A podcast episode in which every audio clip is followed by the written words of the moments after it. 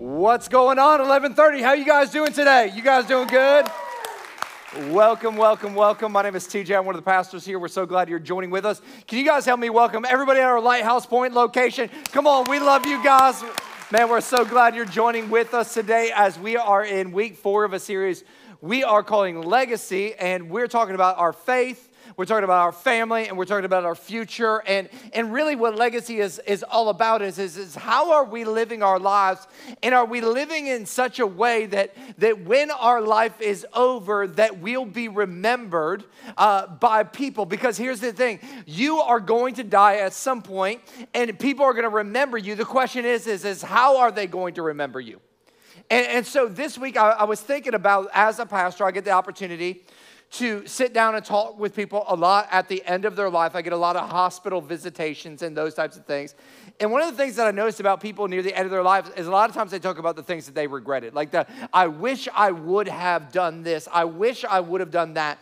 And there are a lot of I wishes in life. And, and my hope for you is that you won't get to the end of your life and think, well, I wish I would have made this decision or that decision.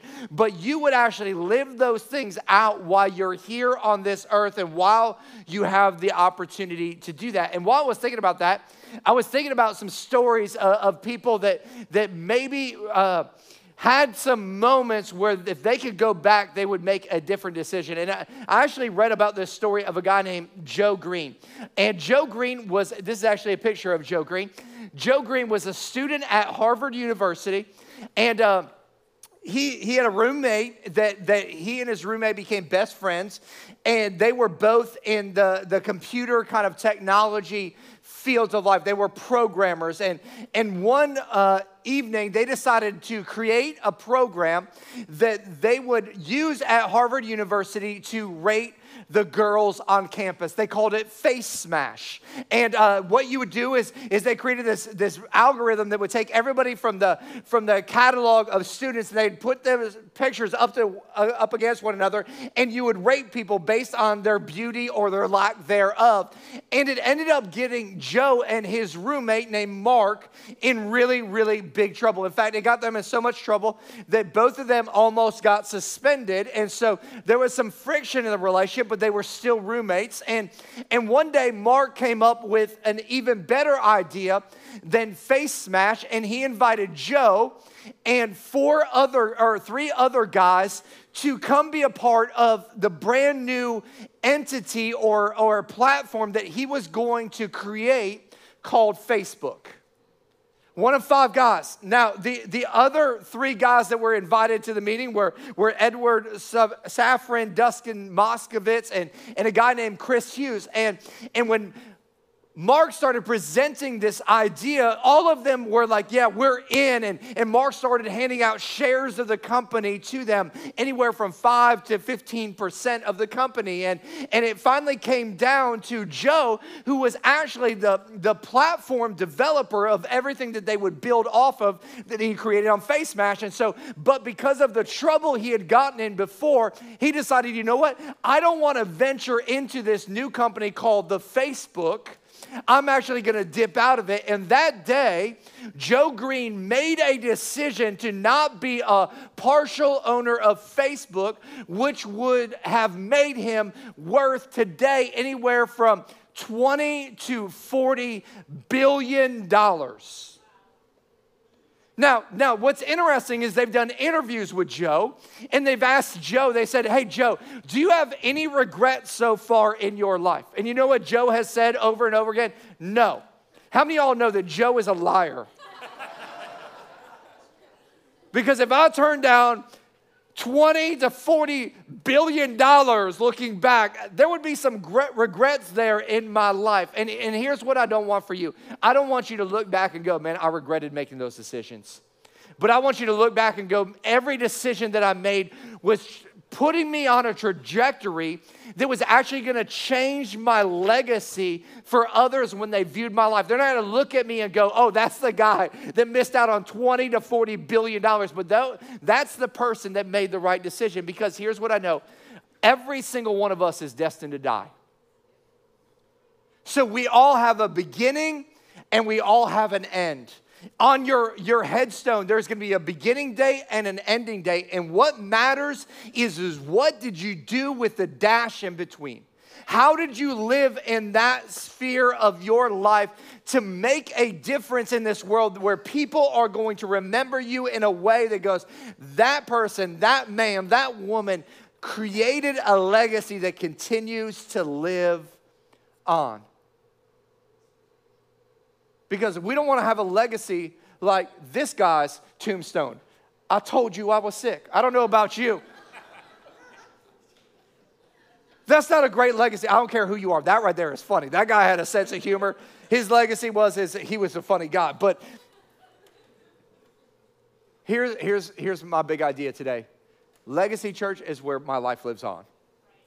And my goal and my hope for you is that you will live in such a way that your life will live on. And the legacy that you will live one day, you need to hear this, is the life you're living today. A lot of us, we live with a mentality of someday or one day. No, no, no. What you are doing today is creating your legacy that will be there tomorrow, will be there 20 years from now, 200 years from now, 2,000 years from now. So, how are you living? Because right now, everything you are doing is positioning yourself for your future legacy. And here's what I know about most people. Most people, we think, well, you know what? If I'm just successful, then I'll have a great legacy. So, what we do is we focus on climbing the ladder of success and we go, man, if I could just have the house or drive the car or be in that field in my career or get the bank account or have that relationship, then I will be successful in life. The problem with that mentality and that thinking is, is everything you're talking about is achievement. Well, if I can just achieve that, and if you notice about all of those things that you're achieving, it's all about you. The last time I checked, people that make lives all about themselves aren't very significant in life. You might have a lot of success, but you don't have much significance. And the problem with our mentality and our thinking, and don't get me wrong, I, I, I, think you should try to be successful in your career. You should be a great parent. You should have great religion. Don't, don't misunderstand what I'm trying to say to you, church. But if we make life about success, then we'll miss out on what matters most, which is significance. Because significance isn't found in what you achieve, but your significance is found in who you help, who you make an impact in. And so many of us, we've gotten so focused on how am I going to climb and how am I going to achieve and how am I going to accomplish. And the accomplishments are great. But accomplishments don't leave a legacy. Those are dusty awards that sit on shelves that nobody looks at but the person that accomplished them. Impact is what people remember. And what happens for many of us is we're climbing this ladder of success thinking that it's going to fulfill us and meet our deepest needs. The problem is, is we climb it for so long only to realize at the end that it was leaned up against the wrong building and it didn't really give us the worth and the value and the fulfillment that we dreamed that it would. And I want each of us at the end of our lives to go, you know what? I, I, I didn't live just a successful life, but I lived a significant life. A significant life that that made such an impact in others that they want to remember me and they, they rem, they're reminded of the impact that I had all the days of their life. And, and this, this actually struck me. I, God really spoke to me about this a couple of years ago when I started thinking about where we were going as a church and what God wanted us to do to impact our communities. And he, he brought me to a passage of scripture out of Isaiah chapter 54 that I want to read to you today. That, that, that I, don't, I don't want to say it's a formula for how do you live a legacy life, but uh, I, I, I think it's, it's, it's prescriptive of, of here are some things that if you'll apply them to your life on a regular basis, that you, the end product of you applying these principles to your life will be that you actually live a life of legacy. And so I want to read to you out of Isaiah 54. It says this it says, Enlarge the side of your tent to make room for more children. Stretch out your curtains of your dwellings, do not spare them. Lengthen your tent ropes and make your pegs, your stakes firm in the ground, for you will spread out to the right and to the left, and your descendants will take possession of nations and will inhabit deserted cities. And, what Isaiah is trying to convey to us right here is that if you want to live a legacy life, here's what you have to begin to do in your life. Number one, if you're taking notes, which you should be, is you have got to begin to prepare for more. You've got to begin to, to, to go, I'm going to challenge myself. I'm going to I'm going to force myself to grow and to enlarge and to stretch and to lengthen and to spread and to make firm. If those are all the words out of this verse, what are all those words? Those are all action words. The reason he's given us these action words is because what got you where you are won't take you to where you're going. And so, in order for you to see all the things that you want to see God do in your life, there's got to be some preparation for those things. A lot of us are going, God, I want the promise, but in front of every promise is a premise. There's something that you need to do. It's why in the business world they talk about the seven P's. Uh, they say proper preparation prevents piss poor performance. Some of you are like, well, God isn't performing in my life. Well, that's because you haven't put in the proper preparation that is necessary for God to do that thing in your life. You're wondering why the addiction isn't broken. Have you prepared for that? Or are you just hoping?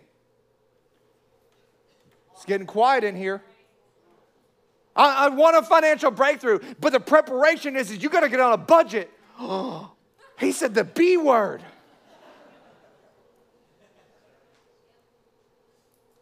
God wants to do more in your God wants to do so much more in your life than you're willing to prepare for. That's why he's saying, man, you've got to stretch, you've got to grow, you've got to take the first initial step to do the thing that's necessary so that when I do give you the promise, when I do give you the abundance, when I do give you the breakthrough, you actually have the ability to sustain it. A lot of us are waiting. Just, we're, we're, just thinking, well, there's going to be a door of success, or there's going to be a door that just opens up, and I'm going to walk through. No, no, no. God's not going to open up doors that you haven't prepared to walk through. So you've got to you got to start to prepare for those things. We got to start to, to make room in our lives. And a lot of us, we're not stretching, we're not expanding, we're not, we're not enlarging our borders to reach the full potential that God has for us. I, I wrote it down in my notes like this preparation is faith for upcoming opportunities.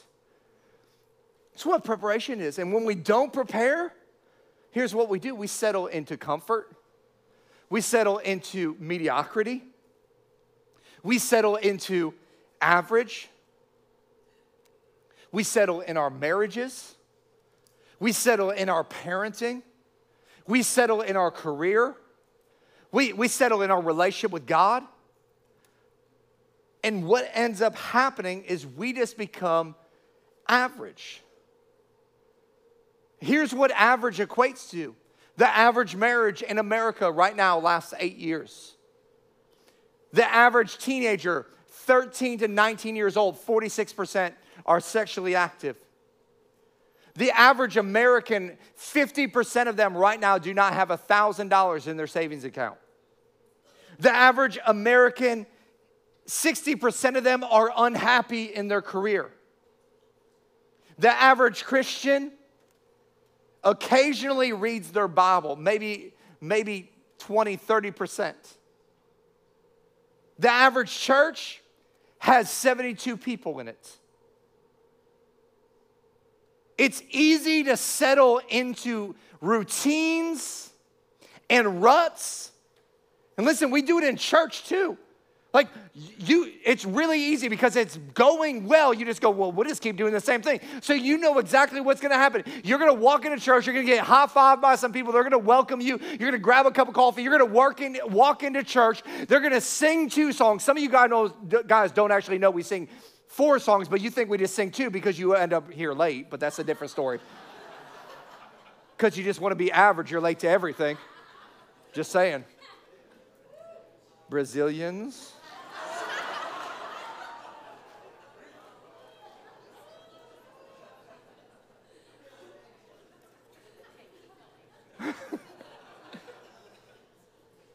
We sing two songs. Somebody comes up and gives you some announcements. They say $5 for every first time guest is going to be equal 50 meals for family in need. Then we sing two more songs. A video plays. A really good, bald looking pastor gets up here, preaches. People get saved. We send you out the door. It's awesome. And it's easy to know what exactly we're going to do. It's easy to get into the routines. And I don't know about you, but I don't want to settle for anything less than God's best for my life. And I want you to settle in your life. Don't settle for less than God has for you. Don't settle for an average and comfortable and mediocre life. And we as a church, we're not gonna settle.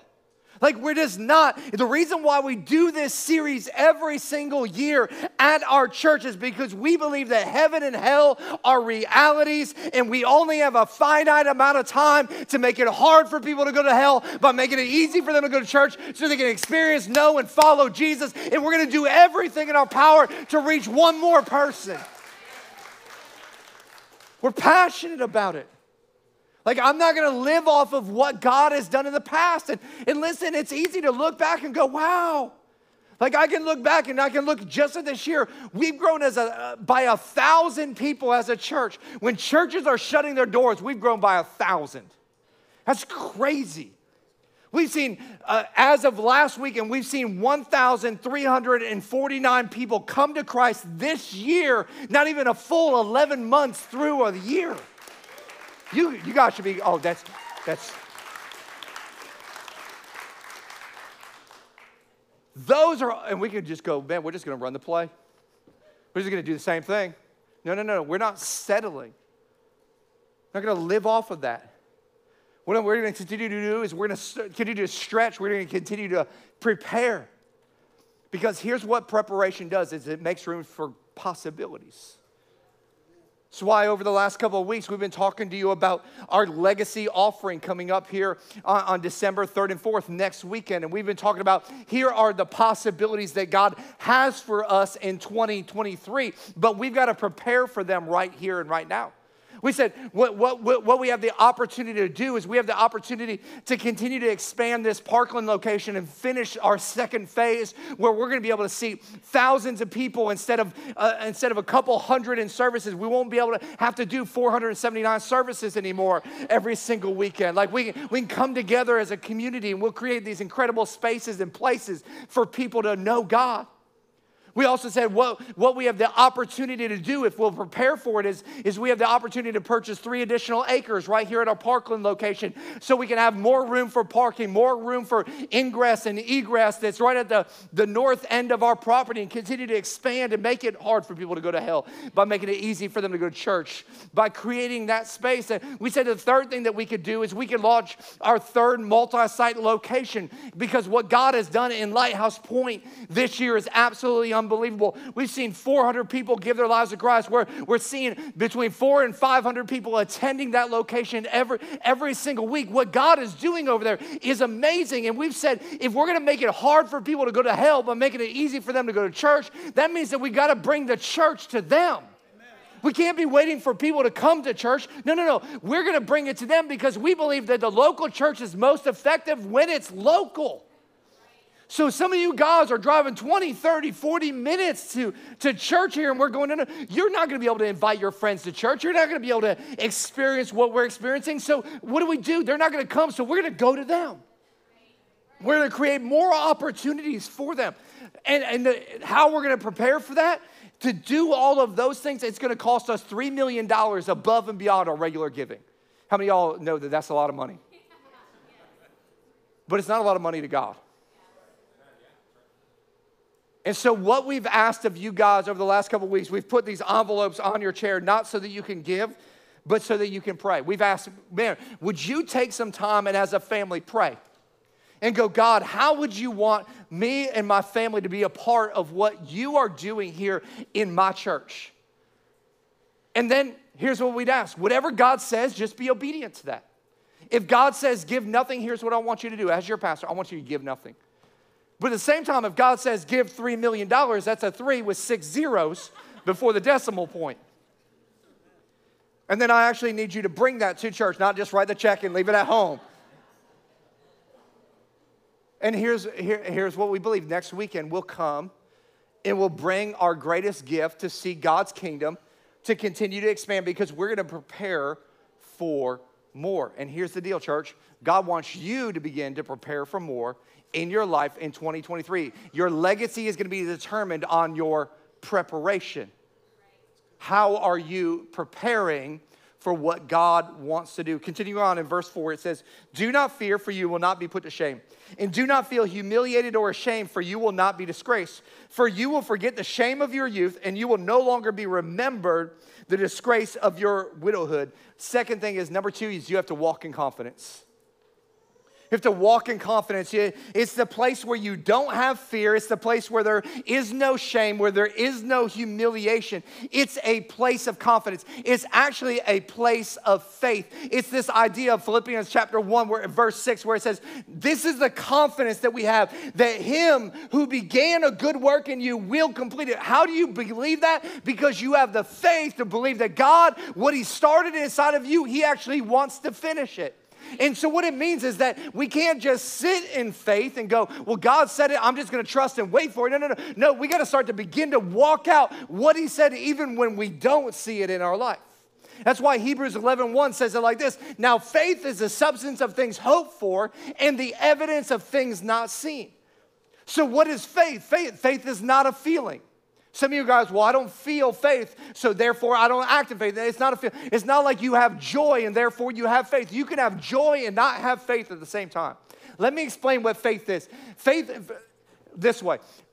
Say I went to, to Restoration Hardware, because I know that's where people shop in Parkland, and, and I was going to buy a new couch. And, and I went there and I bought a couch. The only problem is, is that couch does not fit in my little SUV. And so what they do instead of giving me a couch is they give me a receipt with a delivery date on it. And when I come home, or and, and, some of you guys are over at my house, and I, I tell Shayla, I said, Hey, I, I bought a couch. And I, I, tell you, Hey, I bought a couch. And you go, Let me see the couch. And I pull out a receipt for you to look at. How many of you guys know that that is not a couch? You're like, Where is it? And you're like, I'm like, It's right here. They're like, But I don't see it. What is the receipt? It's a receipt for a couch because the receipt is the substance and the evidence of what belongs to you, but has not yet become a reality yet in your life. Faith is a supernatural receipt that verifies what is standing and waiting for delivery from heaven for your life. So some of you guys are going through some difficulties right now, and, and you're going, Well, man, I'm going through a tough time, but but you have a receipt from God's word that says, No weapon formed against you shall prosper. So while I'm going through a difficult time, I'm gonna come out victorious over this thing. Or I'm going through a struggle right now financially. It says, My God shall supply all of my needs according to his riches and glory. And so I have a supernatural receipt that verifies that while I might not have it right now in my life, that it's on the way if I'll walk in confidence. It's time for some of us to start to get some, some gumption inside of us and go, man, our God has been faithful in the past. He'll be faithful in the present. He's going to be faithful in the future because He's been the same yesterday, today, and forever. And I got to start to walk in the confidence that even though I don't see it, that God's going to do it because He's a God that's been faithful, He's been trustworthy, He's been reliable, He's never failed, and He's always been victorious. So, what that means is that we have to constantly be stepping out of what is comfortable into what is possible because we're walking in that confidence. Continuing on in verse 5, it says this For your husband is your maker, and the Lord of hosts is his name. And your Redeemer is the Holy One of Israel, who is called the God of the whole earth. So you, you, you, gotta, you gotta begin to stretch yourself. You gotta begin to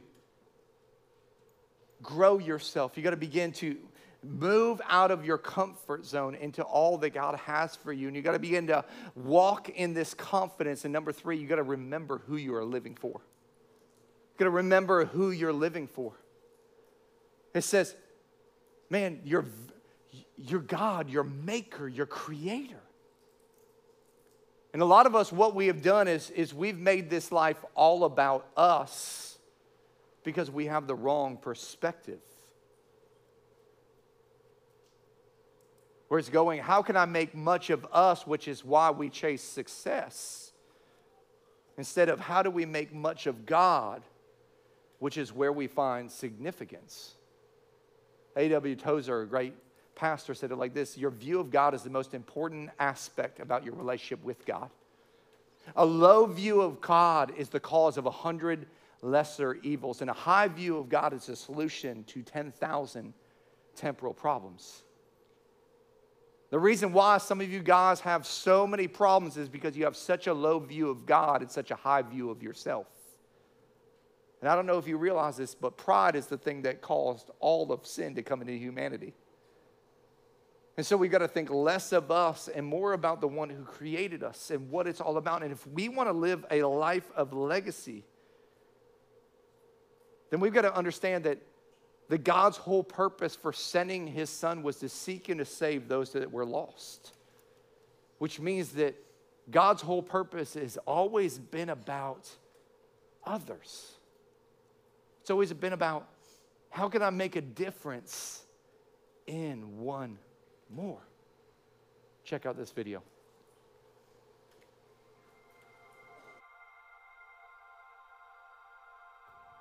Hi, my name is Susie, and I want to tell you a little bit about the miracles that are taking place in my family right now. But if I'm going to tell you and get you to understand the vastness of this miracle, I got to take you back to the very beginning. You see, I actually grew up going to church, but it was weird because my family was not a church going family. For some reason, my parents decided that they were going to send me to a Christian school, and so I made a bunch of friends at church. And my neighbor was actually the one that drove me to church every weekend. And so I would go weekend after weekend and hang out with my friends and, you you know, that's really the reason why I went. But at the end of the day, it doesn't matter how you get to God's house, you're still learning things about Him. And so, what was crazy is that when I would go home and I would try to talk about these things that I was learning, there was always this, this disconnect. And so, as I started to learn a lot of these different things and try to talk to my family about it, there, there was this understanding that there was something missing. So I remember finding Coastal as a church, and Coastal really was that church that made church make sense to me. And so I was like, why wouldn't it make sense to somebody else? And so from time to time, I would invite my family to come and to hang out, and a lot of times the answer was no. But I believed this motto in life that your actions will always speak louder than your words. And so I was like, all right, God, I'm gonna get to know you better. I'm gonna try to live my life according to how you've called me to live it.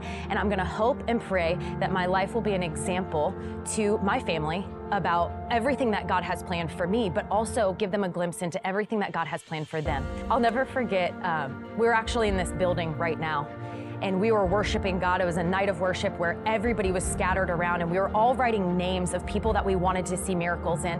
And I remember standing at the wall and at first I couldn't think of anybody's name to write down. I was like, God, who do you who do you want me to write on this wall? And in that moment I thought about my family. And it was this vivid moment where I remember getting real with God and saying, you know what, God? I'm giving this to you. I'm surrendering my family. I, am believing that you are going to do a miracle in my family's life.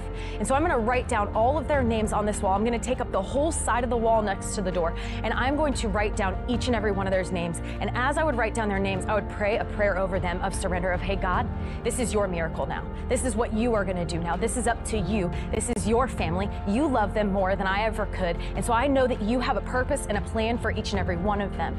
And I know that you are going to do the impossible. I know that you are going to do miracles miracles in their life.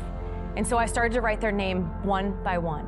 I wrote John, I wrote Maddie, and I started to believe that God would start to do a miracle in each and every one of their lives.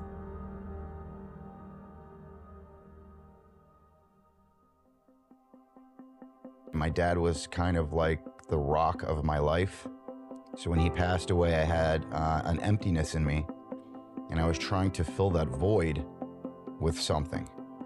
And um, I, I, filled it with drugs, I filled it with alcohol, um, I filled it with uh, a crazy lifestyle.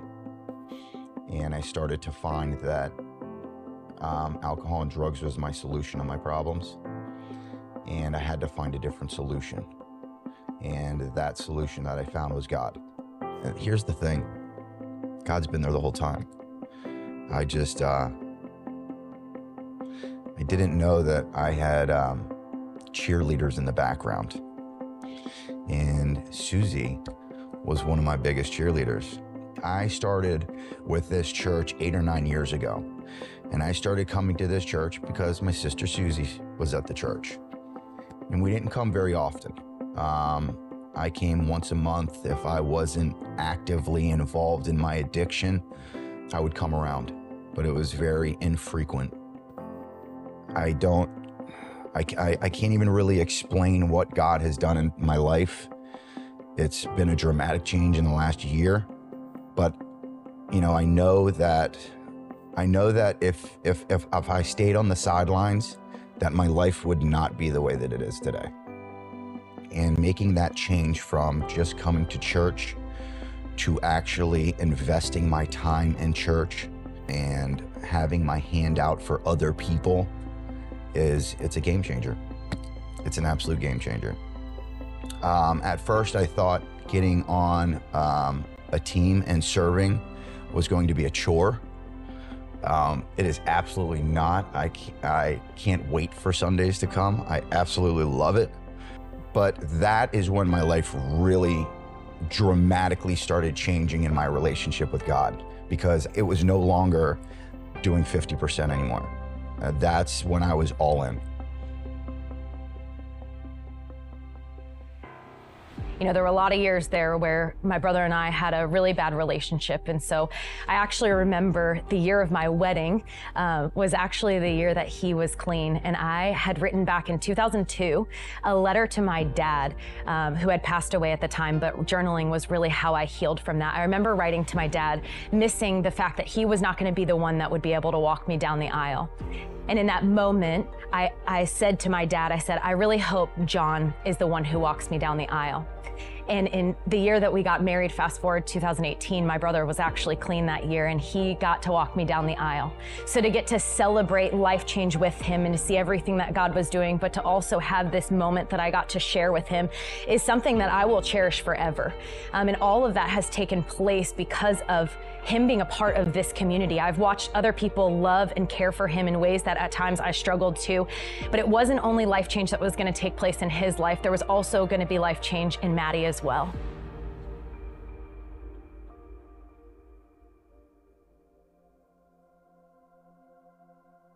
I grew up in a home where religion wasn't a huge factor in my family. Like, we knew God, but we didn't know God. I ended up going to Coastal because Susie was going to church there.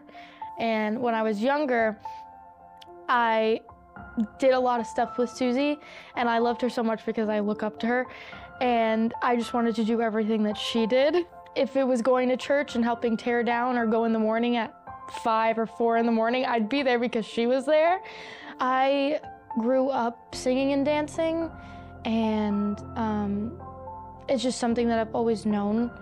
Um, I didn't really do anything else, and I it kind of became like an identity issue because I didn't think I could do anything else. Wow. um, I started doing worship at youth, and um, it was a very safe place because I had people who wanted the best for me. And I think struggling with the identity aspect of that and not thinking that I could do anything else, I found something where it's something that I love to do that glorifies Him being a part of um, worship and then like Susie being a part of youth and then now John is um, doing parking and everything. I think it's starting to nudge um, my family because we used to be the family that would just attend like a Christmas service or Mother's Day or just for like a holiday. But it's now gotten to a point where my family is coming every weekend to service. Like, those are little miracles that are happening in my family that are creating this huge impact in my family. And it doesn't have to be a thing where uh, somebody who couldn't walk is now walking, because those little things are still making an impact in our lives. And those little miracles are our big miracle. You know, it's the most surreal thing to be sitting in an auditorium, sitting in a room where your niece is passionately leading worship and your brother's on the front row, worshiping the one who set him free. It's cool to see freedom found in two different stories, two different ways, and not only just in their lives, but to have my entire family in the same room in one church. It's something that I had wanted my whole childhood. It was something that I had always desired for, um, was to have family and to have them here. And it's been a beautiful thing to watch God do that and to watch the miracles little by little take place in each and every one of their lives. You know, we are nowhere near perfect. We still fight like families do. Um, we're the, our most authentic self when we're with family. And so we're, ne- we're nowhere near perfect and we won't ever be. But what's beautiful is that we can agree on one thing that God is good and that his house is a place for all of us.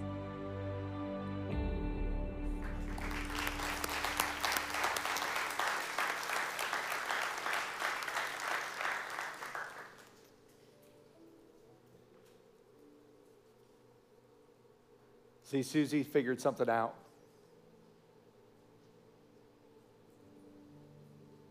that all of us, I think, need to figure out.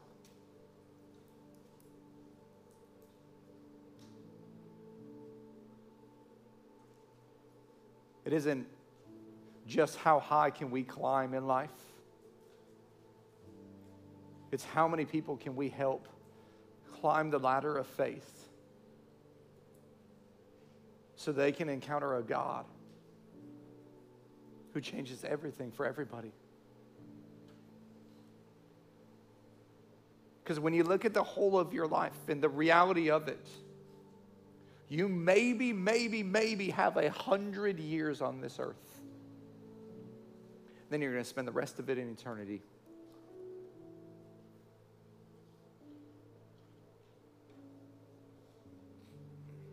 And for so many of us, we spend that hundred years that determines the rest of eternity focused.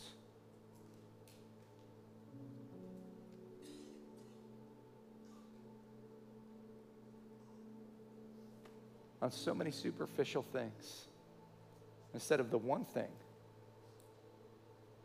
that we can actually take with us. And that's changed lives. Because Susie didn't just make a difference in her generation. That's going to be passed on to the next generation, and the next generation, and the next generation.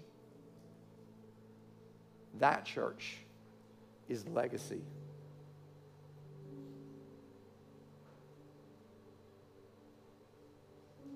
So when you look at the whole of your life, here's my challenge is what has your focus been on? Has it been building a dynasty for you, which is all about me, myself, and I and what I can do? Or has it been about building a legacy that will last for generations to come? Would you guys bow your heads and pray with me? God, I just pray right now. I just challenge all of us that as we assess the whole of our lives, as we look at the beginning and the end, that we look at how are we living daily. Because what we're doing today is determining our tomorrow. And God, I, I, believe that for a lot of us, the challenge is, is how are we preparing for the more that you have for us? The more influence, the, the more relationships, the more children, the, the more in our career. How are we, how are we stretching ourselves in this season? But not, not only that, but how are we taking steps of faith right now? And God, I pray that you would challenge some of us to stop sitting on words that we've gotten from you and start walking in confidence in them. But all the while keeping the focus on the thing that matters most, and that is that we serve a good God and a great God and a God that loved us so much that he would sacrifice it all so we could have the opportunity of a lifetime. The opportunity of a lifetime isn't that we would have opportunities, that we would know him and know him personally and intimately.